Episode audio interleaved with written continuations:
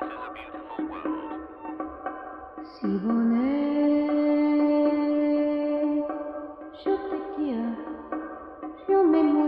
The island nation of Cuba is a mere 90 miles away from the United States. In fact, if you park your car in the right place in Key West, you can actually pick up Cuban radio stations in your car. That's how close it is. But until recently, getting there has been heavily restricted due to government sanctions. But now that's changing, and the U.S. has formally restored diplomatic relations with Cuba, and commercial flights there are expected to start this fall.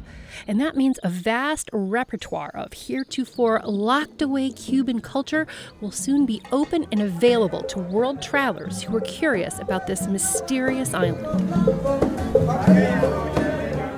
Two travelers who have already been to Cuba several times are Jonah and Jesse Marks. They're brothers, and they like to travel together all over the world.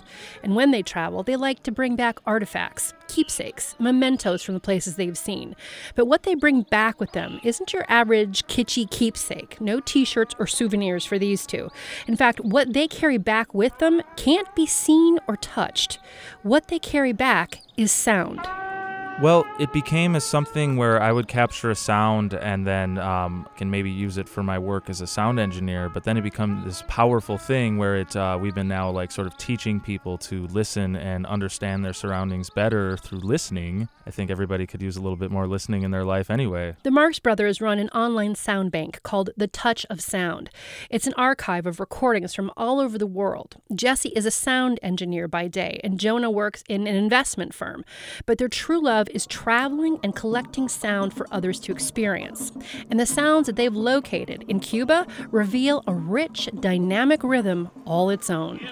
Well, I think one of the things we really is important to get from Cuba is the call of the vendors. That's Jonah Marks. Everywhere you go, be it the bread salesman, the carrot salesman, milk salesman, the water salesman, everyone is just yelling out what they're selling, and it's a very common sound, it's a very Cuban sound. It was the afternoon bread salesman in Camagüey.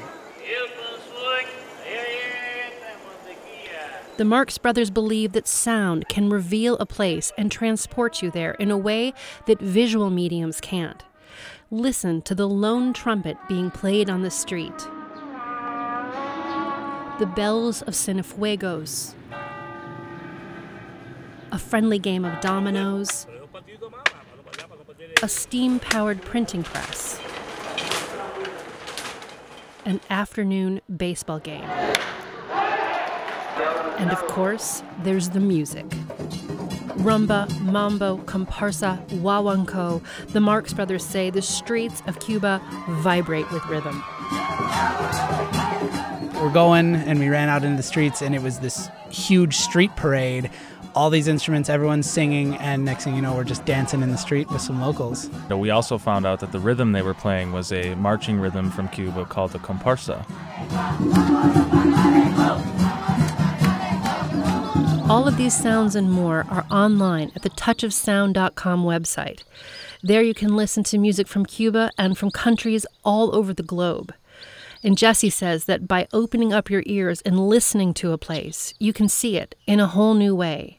You can travel around the world without leaving your chair. You can look at 10 photos in a few seconds, but when you're listening to a sound, you have to sit there and listen to the sound for at least 10 to 20 seconds, just sitting there, listening, opening your ears to even realize what you're listening to in the first place. I'm Heather McElhatton, and this is A Beautiful World.